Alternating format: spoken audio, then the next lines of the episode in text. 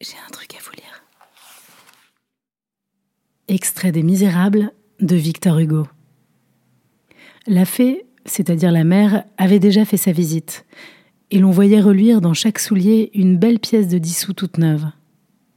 L'homme se relevait et allait s'en aller lorsqu'il aperçut au fond, à l'écart, dans le coin le plus obscur de l'âtre, un autre objet.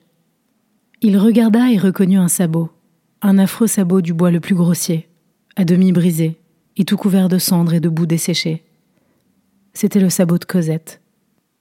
Cosette, avec cette touchante confiance des enfants qui peut être trompés toujours sans se décourager jamais, avait mis elle aussi son sabot dans la cheminée.